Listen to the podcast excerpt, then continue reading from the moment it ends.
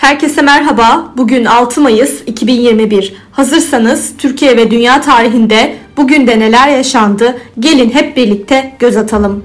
Dünya tarihinde bugün yaşananlar 1536 İngiltere Kralı 8. Henry ülkedeki bütün kiliselerde İngilizce İncil'lerin bulundurulmasını emretti.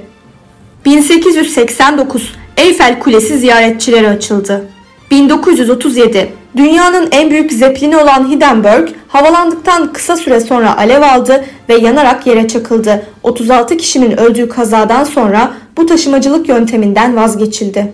1994 Manş denizinin altından İngiltere ile Fransa'yı denizden birbirine bağlayan Manş Tüneli açıldı.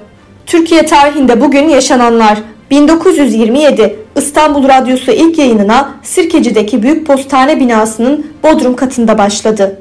1930 Hakkari'de meydana gelen 7.2 büyüklüğündeki depremde 2514 kişi hayatını kaybetti. 1936 Ankara'da Türkiye'nin ilk konservatuarı olan Ankara Devlet Konservatuarı kuruldu. 1972 Deniz Gezmiş, Yusuf Aslan ve Hüseyin İnan Ankara Merkez Kapalı Cezaevinde idam edildi. Bugün doğanlar 1856 Avusturyalı psikiyatrist Freud doğdu. 1872 Osmanlı asker ve siyaset adamı Ahmet Cemal Paşa dünyaya geldi. Bugün ölenler 1910 Büyük Britanya Kralı 7. Edward hayatını kaybetti. 1952 İtalyan eğitimci Maria Montessori vefat etti. Bugünkü bültenimizi de burada sonlandırıyoruz. Programımızda tarihte gerçekleşen önemli olayları ele aldık. Yarın da tarihte neler olduğunu merak ediyorsanız bizi dinlemeyi unutmayın. Yarın görüşmek üzere.